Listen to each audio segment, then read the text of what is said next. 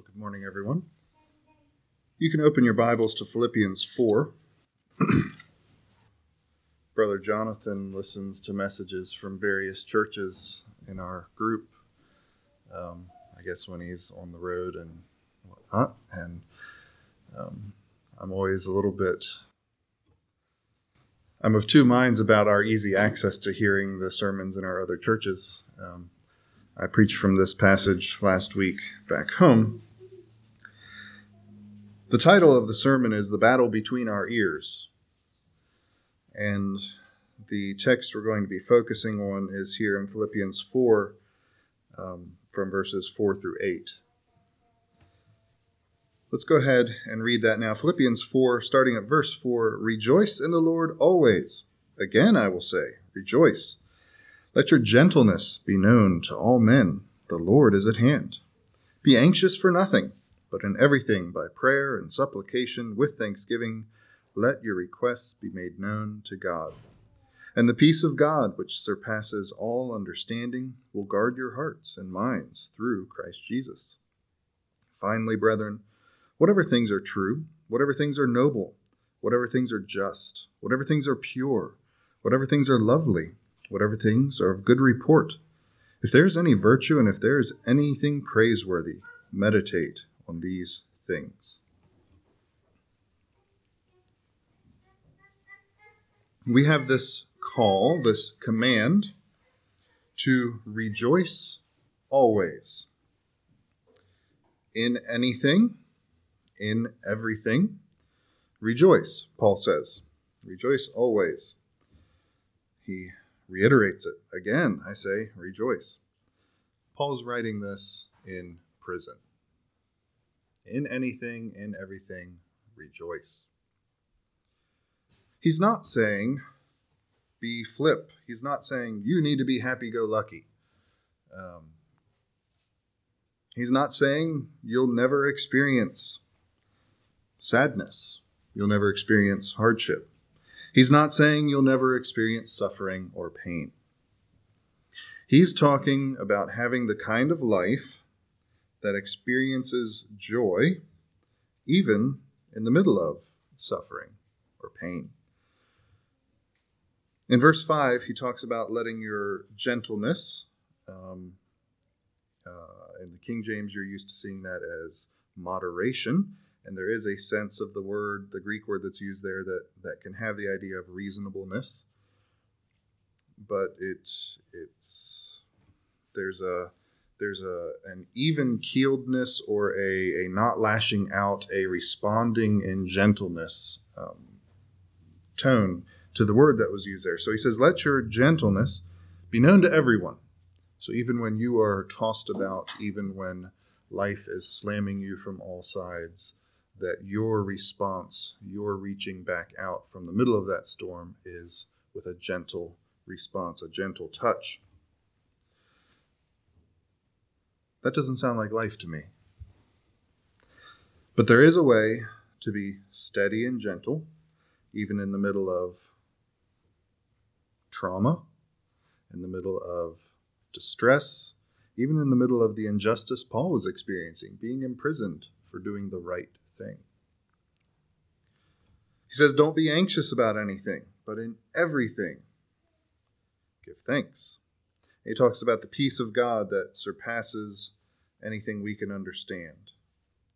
So we have a steadiness and a gentleness, we have joy, we have peace, a lack of anxiety. Well, who doesn't want that? That sounds like uh, exactly what I'm looking for. It sounds exactly like what most people you're going to run into are looking for.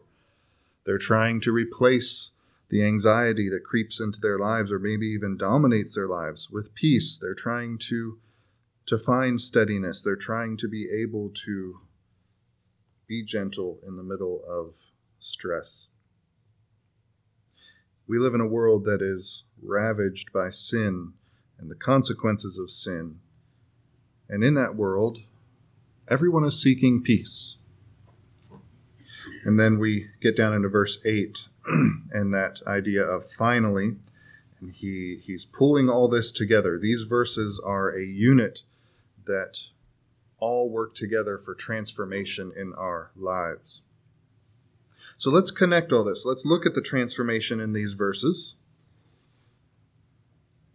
And the place to start is to know, to acknowledge that the battle for joy, gentleness, and peace in your life begins in your mind.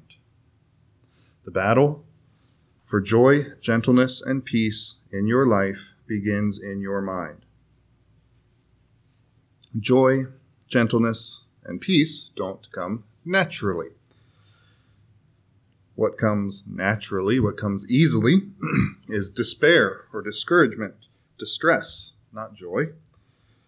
When the diagnosis is not good, when the projection is worse, not better, you don't drift toward joy. When you're going through something hard, gentleness is not natural. When things are going wrong, when you are facing stressful circumstances, situations, your your natural response is not to be gentle. Your natural response is to snap. Your natural response is to get short tempered, to be insensitive, to speak without weighing the words that you're saying. You're inclined when when stresses pile in around you, you're inclined to be harsh or unkind. You're not inclined toward gentleness. When you're walking through the middle of all sorts of unknowns, peace isn't natural. Anxiety and worry, those are what those are what come to you when you're facing something unknown or maybe it's known and it's big and and you know that it's a problem. Peace isn't what what comes to you naturally. In Matthew 6, which we will look at a little bit later, three times Jesus calls us to not worry, to not be anxious. We have different things we worry about. All of us are walking a different path. All of us are facing different things in the day to day. We do have some common worries, some worries that no matter who you talk to, um, you're going to find a, a, number of these worries that we share along the path of life. There's a lot of worries around family, whether it be um, for your siblings, for your parents, especially if health situations crop up. Um, that's a common area of worry for, for many of us. A lot of people worry about, well, are they going to get married? And then if they get married, they worry, well, am I going to have a good marriage? And then am I going to have children? And if they have children, well, are these children going to turn out? Um, how are these children going to go through life? These are these are maybe some common things that we we can all drift toward worry or anxiety with our finances, our future. There's a battle in our lives to live in joy, to live in gentleness, to live in peace, because our inclinations in our circumstances our inclinations are toward anxiety. But where does that battle begin? That battle begins in your mind. The fight for joy, gentleness, and peace takes place between your ears. We're told here in Scripture, and in some other scriptures we'll look at, to stop and think about certain things we don't often slow down and consider what we're thinking about. There's a word, metacognition. It's thinking about thinking. We don't do that very much. We don't think about thinking very much, but we're as Christians we're called to do that. We're called to think about what we're thinking about. The result of not slowing down and considering what we're thinking about is that our thought life becomes filled with unhelpful things, unhelpful habits. You will dig little holes that you're going to keep stepping in um, in your thought life. If we are not conscious of what we're thinking about, if we don't consider our thought lives, and, and we allow those unhelpful thoughts and unhelpful thought patterns to grow, you logically will simply sink you will get dragged down and down. The battle begins in your mind. Uh, we're going to read later. We're going to we're to dig into verse eight there, where we're told to think on certain things. But I want to first just consider the importance of thought. What you think determines how you live. That's as simple as I can state it. What you think determines how you live. What you think about God, what you think about approach to life, what you think about determines how you actually go through life, how you actually live. We're going. I'm going to uh, read through a number of scriptures that that speak to the mind and, and our thoughts. For the sake of time, I won't ask you to turn to them. In Proverbs 23, verse 7, we read, "As a man thinks in his heart, so is he." And in Proverbs 4:23, we're told to keep our heart with all diligence, and there's some there's some mixing of heart and mind there, our, our heart being our, our inner desires and our inner thoughts. Keep your heart with all diligence, for out of it spring the issues of life. In Matthew 23, when Jesus was asked, What is the greatest commandment? he replied, You shall love the Lord your God with all your heart, with all your soul, and with all your mind. So, how have you loved God with your mind in the last week? Love God with all your mind. In Romans 12, 2, we read that we are not to be conformed to this world, but be transformed by the renewing of your mind, that you may prove what is that good and acceptable and perfect will of God. In Ephesians 2, 23, uh, actually 22 and 23, we read that we're to put off concerning our former conduct the old man which grows corrupt according to deceitful lusts, and be renewed in the spirit of your mind Colossians 3, Paul writing again, verses 1 and 2. If then you were raised with Christ, seek those things which are above, where Christ is, sitting at the right hand of God. Set your mind on things above, not on things of the earth. 2 Corinthians 10, verses 3 through 5.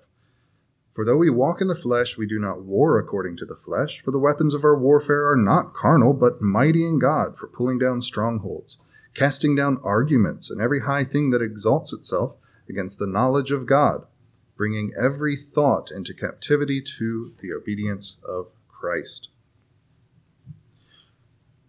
Our thoughts are directly connected to our actions. Romans 8, 5 through 7. For those who live according to the flesh set their minds on the things of the flesh, but those who live according to the Spirit, the things of the Spirit. For to be carnally minded is death, but to be spiritually minded is life and peace because the carnal mind is enmity against God, for it is not subject to the law of God, nor indeed can be. Set your mind on the Spirit. 1 Corinthians 2, we read, um, Who has known the mind of the Lord that he may instruct him? But we have the mind of Christ. The mind of Christ is a major theme in the book of Philippians in the first chapter, verse 27. Only let your conduct be worthy of the gospel of Christ so that while I come to see and see you or am absent, I may hear of your affairs, that you stand fast in one spirit, with one mind, striving together for the faith of the gospel. Chapter 2 is full of the idea of being of the same mind and, and being called to have this mind which was in Christ Jesus. And in Philippians 3, those who reject the things of God, those who reject they live in darkness, they have their minds set on earthly things. Turn to Genesis chapter 3. Genesis chapter 3, we have the story of sin, of disobedience to God entering the world.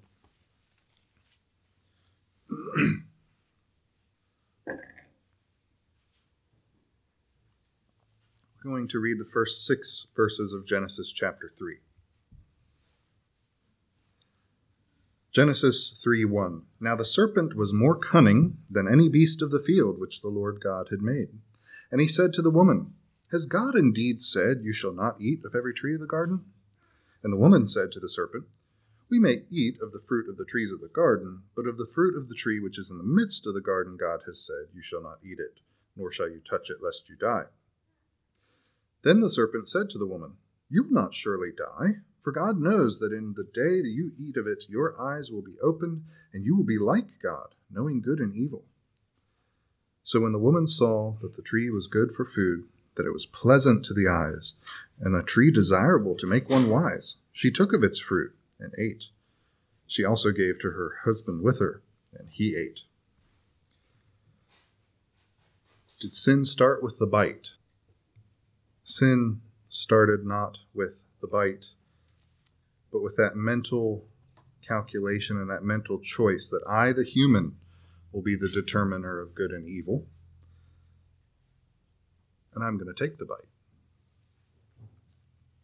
Sin started in their minds. Sin always starts in our minds. We think our way is better than God's way. Or maybe we simply just maybe we simply fail to think about what is God's way. In either case, whether we act without thinking about God and His way, or we think and act in a deliberate choice against God's way, that sin started in your mind. In both cases, the sin the sin is is is starting in your mind. What we think determines how we live. And if you say, "Well, no, I just go on autopilot. I just I wasn't thinking about it at all." Well, then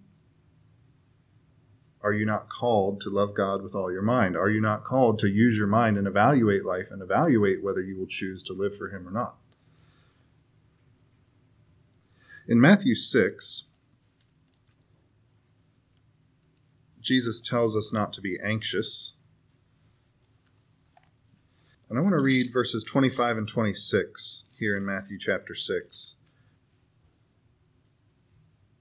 So, ge- generally, if if I was talking about what it takes to to live above anxiety, to live above worry, I would say, well, it takes faith. And that's true.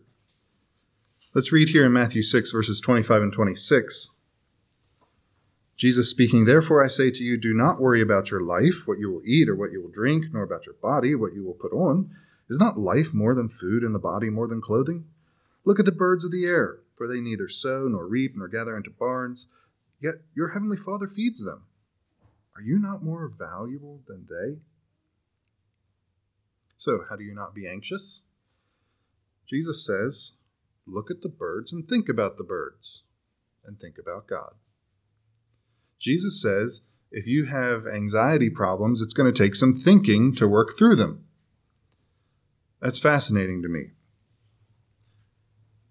he says, okay, so maybe it's more fascinating to me than to some people. Um, but this idea of Jesus laying out a, a, logical construct that we're supposed to use and consider. So in in my work, logical constructs are a big part of getting the information we need. Um, a few weeks ago, we were trying to pull some information, and depending on what you're doing, how you're how you're working with a database, um, you're going to use different terminology, but you're going to use things like if this, then that, or um, case when this, then that. You're using logic. You're saying, well, if this is the case, then this is the result. If this is the case, then this is the result.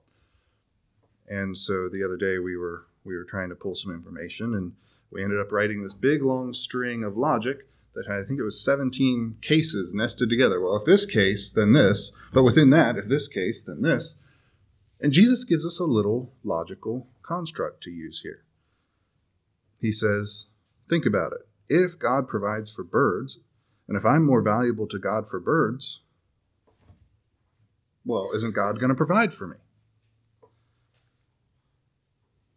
Jesus didn't just leave us with, shut up and don't worry about it. He said, look, you can, you can think through this and you can see how God's going to do this. Thinking is an antidote for worry in this world. Our mind is a battleground. The adversary would like our mind to spiral down in all kinds of unhealthy ways when we face anything, especially big things or challenging things or uncertainty. The devil would have your mind spiral down in, in all kinds of unhealthy patterns. Jesus calls us to think on good things. So if you're facing family issues, if you're dealing with issues at work, your job is uncertain or, or um, even just stressful. Uh, what about disease or, or sickness and healing or a lack of healing? What about loneliness? What about abandonment? What about rejection? In all of those things, our, our human inclination and the influences of darkness would be downward, that we would spiral downward when we face those things and think about those things. It's very easy to think, well, I'm not smart enough. I'm not determined enough. I'm not strong enough. I don't measure up as a parent, or I don't measure up as a spouse, or I don't measure up as an employer, I don't measure up as a boss. Or a big one is the thought that I'm the only one who can't get it together. We all struggle with unhealthy thoughts. I do. You do. You knew that. If you meet someone who says they don't struggle with unhealthy thoughts, you have met someone who struggles with honesty and their thoughts. All of us have this battleground between our ears. God didn't God didn't have so many places in his word speaking to our need to consider our thoughts and turn our thoughts toward him if it wasn't a common issue to us as humans. And I'm not saying we all have the exact same experiences or the same flavors of, of our thought struggles. I'm not even saying we all have the same tendencies or maybe even the, all the same inclination um, maybe some of us it's not like gravity that's a constant that all of us our thoughts are dragged down at a similar speed um, i tend to think mine drop faster than some people's but i don't know i don't know how you're how you're doing with it and i do know that some people do have have more that they're working through or or maybe a deeper hole to climb out of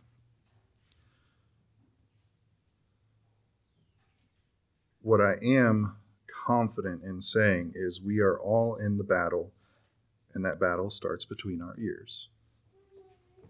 The Bible instructs us about thinking well because we all need it. We all have the capacity and the draw toward unhealthy thoughts. We all have a battle.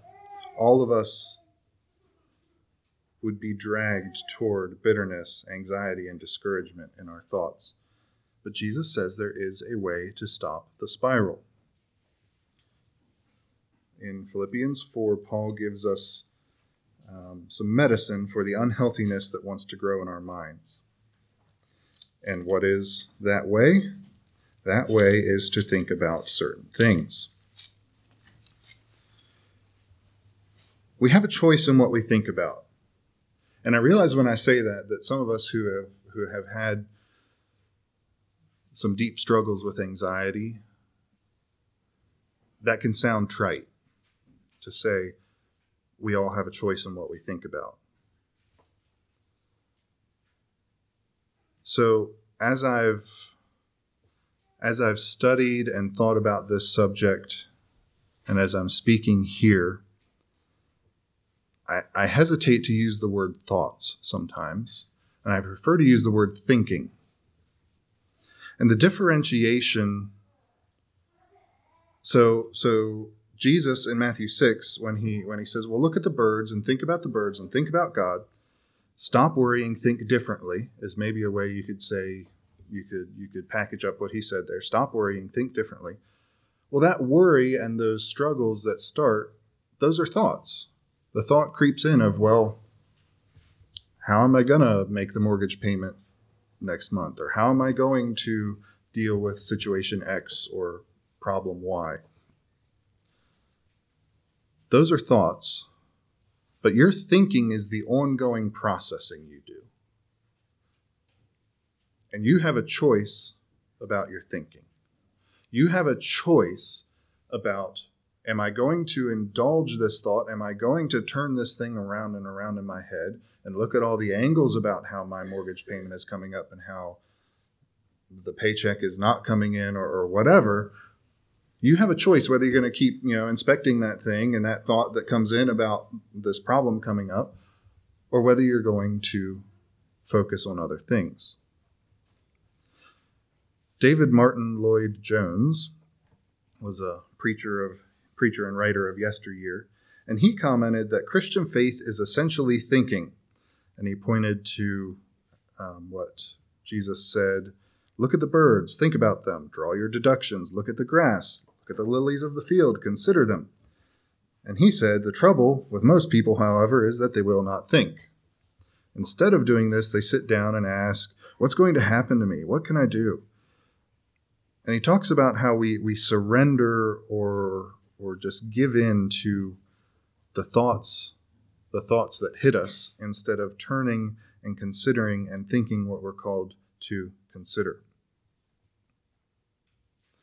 Faith, if you like, can be defined like this it is a man insisting upon thinking when everything seems determined to bludgeon and knock him down in an intellectual sense. The trouble with the person of little faith is that instead of controlling his own thought, his thought is being controlled by something else, and, as we put it, he goes round and round in circles. That is the essence of worry. If you lie awake at night for hours, I can tell you that you, what you have been doing, you have been going round in circles. Now, the problem is, I preached from this passage last week, and a couple nights this week, I didn't sleep very well. And I went round and round in circles. We don't always have a choice in our circumstances. Many of, many of our circumstances we do have a choice in, many of them we don't. So we don't always have a choice in our circumstances, but we do have a choice in our thoughts amidst those circumstances.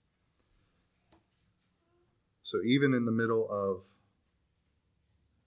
bad things happening, we have a choice about what we're going to focus on in our thoughts. Now, I do want to clarify I'm speaking this. What I'm talking about this morning, I'm, I'm saying this is for you if you if you have accepted a life of discipleship to Christ. I'm talking to Christians because it's Jesus who makes this truth a reality in your lives. And yes, there are practical aspects of this that if you focus on what's going wrong in life in a practical way outside of outside of Christianity, people who focus on what's going wrong in life spiral down, and those who develop good habits in their thought life develop tools to work against um, to work against some of these negative thought patterns, yes, they will be made better for it, but or, or they will experience um, better things because of it. But the big picture of all this, as a Christian, comes down to this. Outside of Christ, our minds are hard. They're even hostile toward God. We read that in 2 Corinthians 3 and Romans 8. In 2 Corinthians 4, we read that we're blinded to the truth of God's love to us. In Romans 8, we read that our minds are focused on the things and the ways of this world. And uh, Paul even describes it in Ephesians 2 that we're focused on the, the things and the ways of this world to the point that we become enslaved by them. And so, well, I read 2 Corinthians 10 earlier, a couple verses um, from there of the weapons of our warfare the weapons of our warfare are not carnal, but mighty in God for pulling down strongholds, casting down arguments, and every high thing that exalts itself against the knowledge of God, bringing every thought into captivity to the obedience of Christ. That's the battle. And all of us that are in the battle, that are in Christ, we have weapons. We have power. We are not subject to them. We can pull down those strongholds. In God, you have you have a power in God to choose to think differently. And I do want to make it crystal clear the Bible calls us not to be a better version of ourselves, to, to be an entirely new person. So, as a Christian, you're not called to just have a better mind. You're called to have a new mind, the mind of Christ. When you, as a Christian, have the mind of Christ and the power of the Spirit of God, when you begin to think or, or spiral downward into anxious thoughts, by God's grace, by His power, and a choice, you, you, you have a choice to, to stop and trust God and His love for you and His purposes for your life. You have the opportunity to consider the lilies, to consider the birds, and to consider God. You have Romans 8:28 to hold to and know that God wants to work out good out of everything. He wants to bring redemption even to the horrors of life that we may face in this sin-broken world. When you begin to spiral down into fear, you have a choice to stop and shift your mind and consider the sovereignty of God. When you begin to think or spiral down into pride, that concern or preoccupation with what others think about you or how you look or how you're perceived. So, some of us, no, it's actually sometimes, all of us, sometimes when when we're concerned or preoccupied with ourselves, we're concerned about what people think about us or how we look, how people view us. For some sometimes well we're driven to despair because oh i'm just a filthy rotten person and i'm useless and whatever and all these people know that and they see that. And other times we're driven to pride of well yeah i'm doing pretty well and that guy over there he's just and and so that those those mental preoccupations will take us down either path of sin you have a choice to shift your mind to humility to shift your mind to being not preoccupied with your own life and, and how it's viewed and, and what people see in you, but being occupied with what God thinks about you. Think about what God says about you in your life.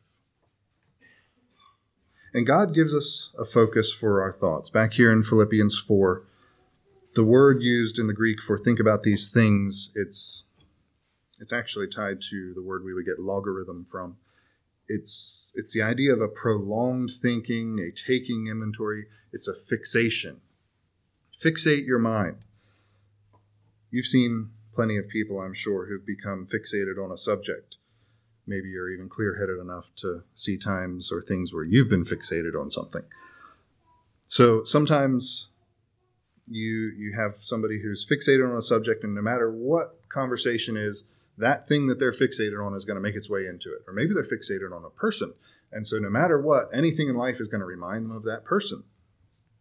You're allowed to be fixated on your wife. There's a, there's a verse in Proverbs that actually says, gives the idea of, um, in a positive sense, of being intoxicated with your spouse. So, anyway, that's the only intoxication you'll find blessed in the Bible is intoxicated with your spouse, but um, or in your spouse, not just with them. Um,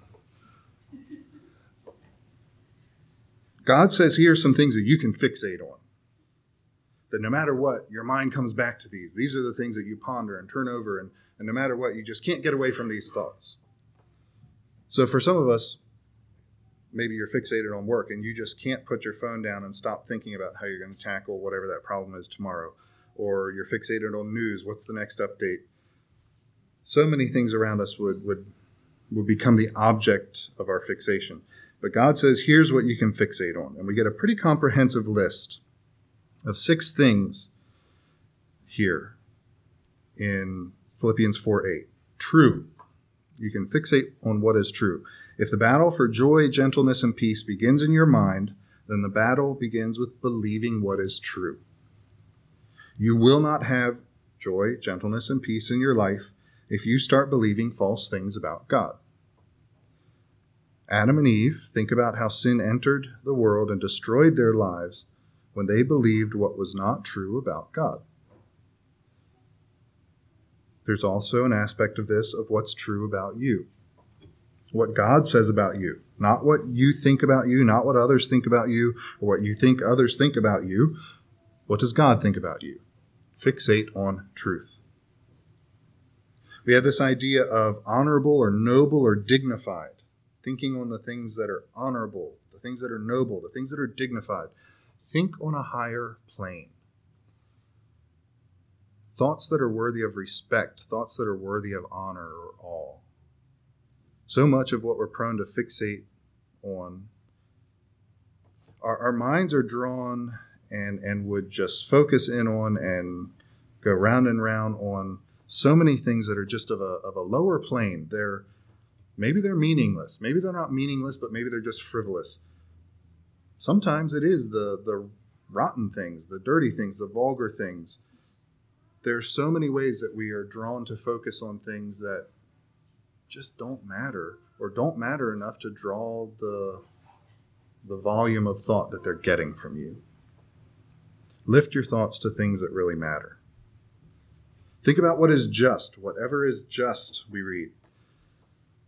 I read a definition of justice recently that I really liked, which was justice is what is right for all people as exemplified in God's character and expressed in God's word. Justice is what is right for all people as exemplified in God's character and expressed in God's word.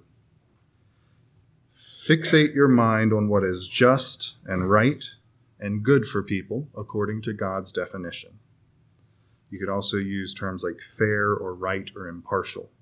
If you're having, um, if you're struggling with being impartial in a situation, there's there's some clues for you to consider justice. Whatever's pure, pure motives, pure desires, pure words, pure thoughts.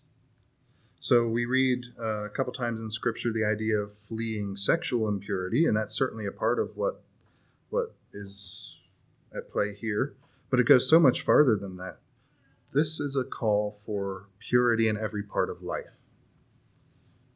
Not allowing impurity into our school or work, cheating, scamming, um, not allowing impurity into our motivations, your aims and your goals? Are they untainted? Fixate on the untainted, fixate on the pure. Lovely. Have you ever asked yourself, is the thought I'm having lovely? I didn't until a couple weeks ago. And if you and if you want to broaden that out a little bit, think about 1 Corinthians 13 and what the Bible says about love there. So when you're thinking about thinking about thinking about what is lovely, you're thinking about what is patient, what is kind, what is humble, what's not boastful, what's not rude, what's not self centered. Fixate your mind on what is lovely. Good report. You could use commendable or admirable. Would you recommend any of the thoughts you had yesterday to someone else. You should have this thought. Would you be able to commend a particular thought you have to someone else because you know that if they also had this thought, they would be built up, they would be helped, they would be encouraged by having that same thought you're having? Those are the kind of things you're supposed to think on. Not the kinds of things that if someone else was in your mind, they would be discouraged or maybe even disgusted by. Focus on, fixate on thoughts that if someone was in your mind, they would actually be helped to be there. They would be encouraged by the fact that they got to read your thoughts. They'd be better off because they got to think what you were thinking. And then virtue, excellence, the idea of worthy of praise. Something great about this list is how well it covers. Maybe you're you're drawn toward thinking about justice and fairness and and being impartial, but maybe you've got some purity problems in, in your thoughts and you have some some goals or aims in life that are that are impure. They're they're tainted. They're not um, they're not what they need to be. Or maybe you're prone to think on what is lovely, but you got a problem with truth. Or maybe, you know, I've got my own version of what's fair and just, but it's simply not true. But you put all these things together and you get a picture of excellence. You get thoughts that are worthy of praise. Ask yourself Are my thoughts worthy of praise before God? Are my thoughts worthy of praise before others? Fixate your mind on these kinds of things. And that requires the discipline to stop and think about what you're thinking about. This is an incredibly important spiritual discipline that will affect every facet of your life. You can flip this. Don't think about what is untrue. Don't think about dishonorable things or, or unjust things or impure things or what's unlovely, things that aren't commendable. But be careful. Don't think about an elephant. How many of you just saw an elephant in your head right now? Don't think about the color of an elephant. A lot of shades of gray just went through a lot of minds right now. So be careful. If you just go through life, well, I'm I'm not going to think about this and I'm not going to think about that. You're going to be thinking about that all the time. There is a a way you can use the flipped version in in that you can say, well, I am going to recognize when a thought or pattern of thought doesn't fit this category but then what you need to do is have have loaded up what you turn to as the counter to that it was given in the positive for a reason. It was given as a think on this rather than a don't think about this on purpose. I'm going to close with a homework assignment. Now of course i can't yeah uh, i'm not going to come here next week and keep you from coming into church till you turn in your homework assignment. Um, so this really just comes down to if you see this as an area that is important in your life, this is this is something you can use in a practical way to to devote some time and energy to this. If you want joy, gentleness, and peace in your life, this is something that has been helpful for me and it can be helpful for you. I have six questions for you to consider, and they're all tied to this verse here in uh, Philippians 4, 4 verse 8. All of these questions start in what specific ways do I need to replace? So it's in what specific ways do I need to replace untrue thoughts with true thoughts? So what I'm saying is sit down, write down, or type out what are things that I see I'm prone to think that are not true and how can I replace those? What are the what's the true counterpoint I can load up so that when I see myself thinking this thing that yes, I know it's untrue, I can turn my thoughts to this true counterpoint. In what specific ways do I need to replace dishonorable thoughts with honorable thoughts? Again, thinking on a higher plane. In what specific ways do I need to replace unjust thoughts with just thoughts. This is about finding areas of partiality or pride that need replacement. And what are you going to replace them with? In what specific ways do I need to replace impure thoughts with pure thoughts? Areas of sexuality, morality, motives, your aims and goals. In what specific ways do I need to replace unlovely thoughts with the lovely thoughts that go in their place? And in what specific ways do I need to replace uncommendable thoughts with their commendable replacement? Think about allowing someone to read your thoughts. I don't believe you can go downtown and find somebody um, who can, you know, look at your hands or stare deeply into your eyes or turn some cards over and really know what you're thinking.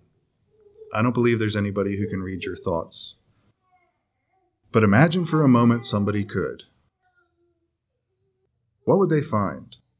Could you recommend what they would find? Could they recommend what they would find? This is about replacing the things that would discourage, disgust, or in any way negatively impact people if they had that same thought. Replacing those kind of thoughts with the kind of thoughts that people would be boosted by them. They would be better because they had that thought. we need to ask God to transform us. You need to ask God to re- transform you by the renewing of your mind. We we know from scripture we have the promise that if we if we are his, if we're Christians, he will give us a new mind. But you have the opportunity daily, moment by moment, even, for God to renew your mind again. You know, there's no limit to the number of times He can and will renew your mind if you ask Him. Let's have the discipline to both ask Him and to give Him what He asks of us. Thank you for your time. God bless you. I'll turn the service back over to the local congregation.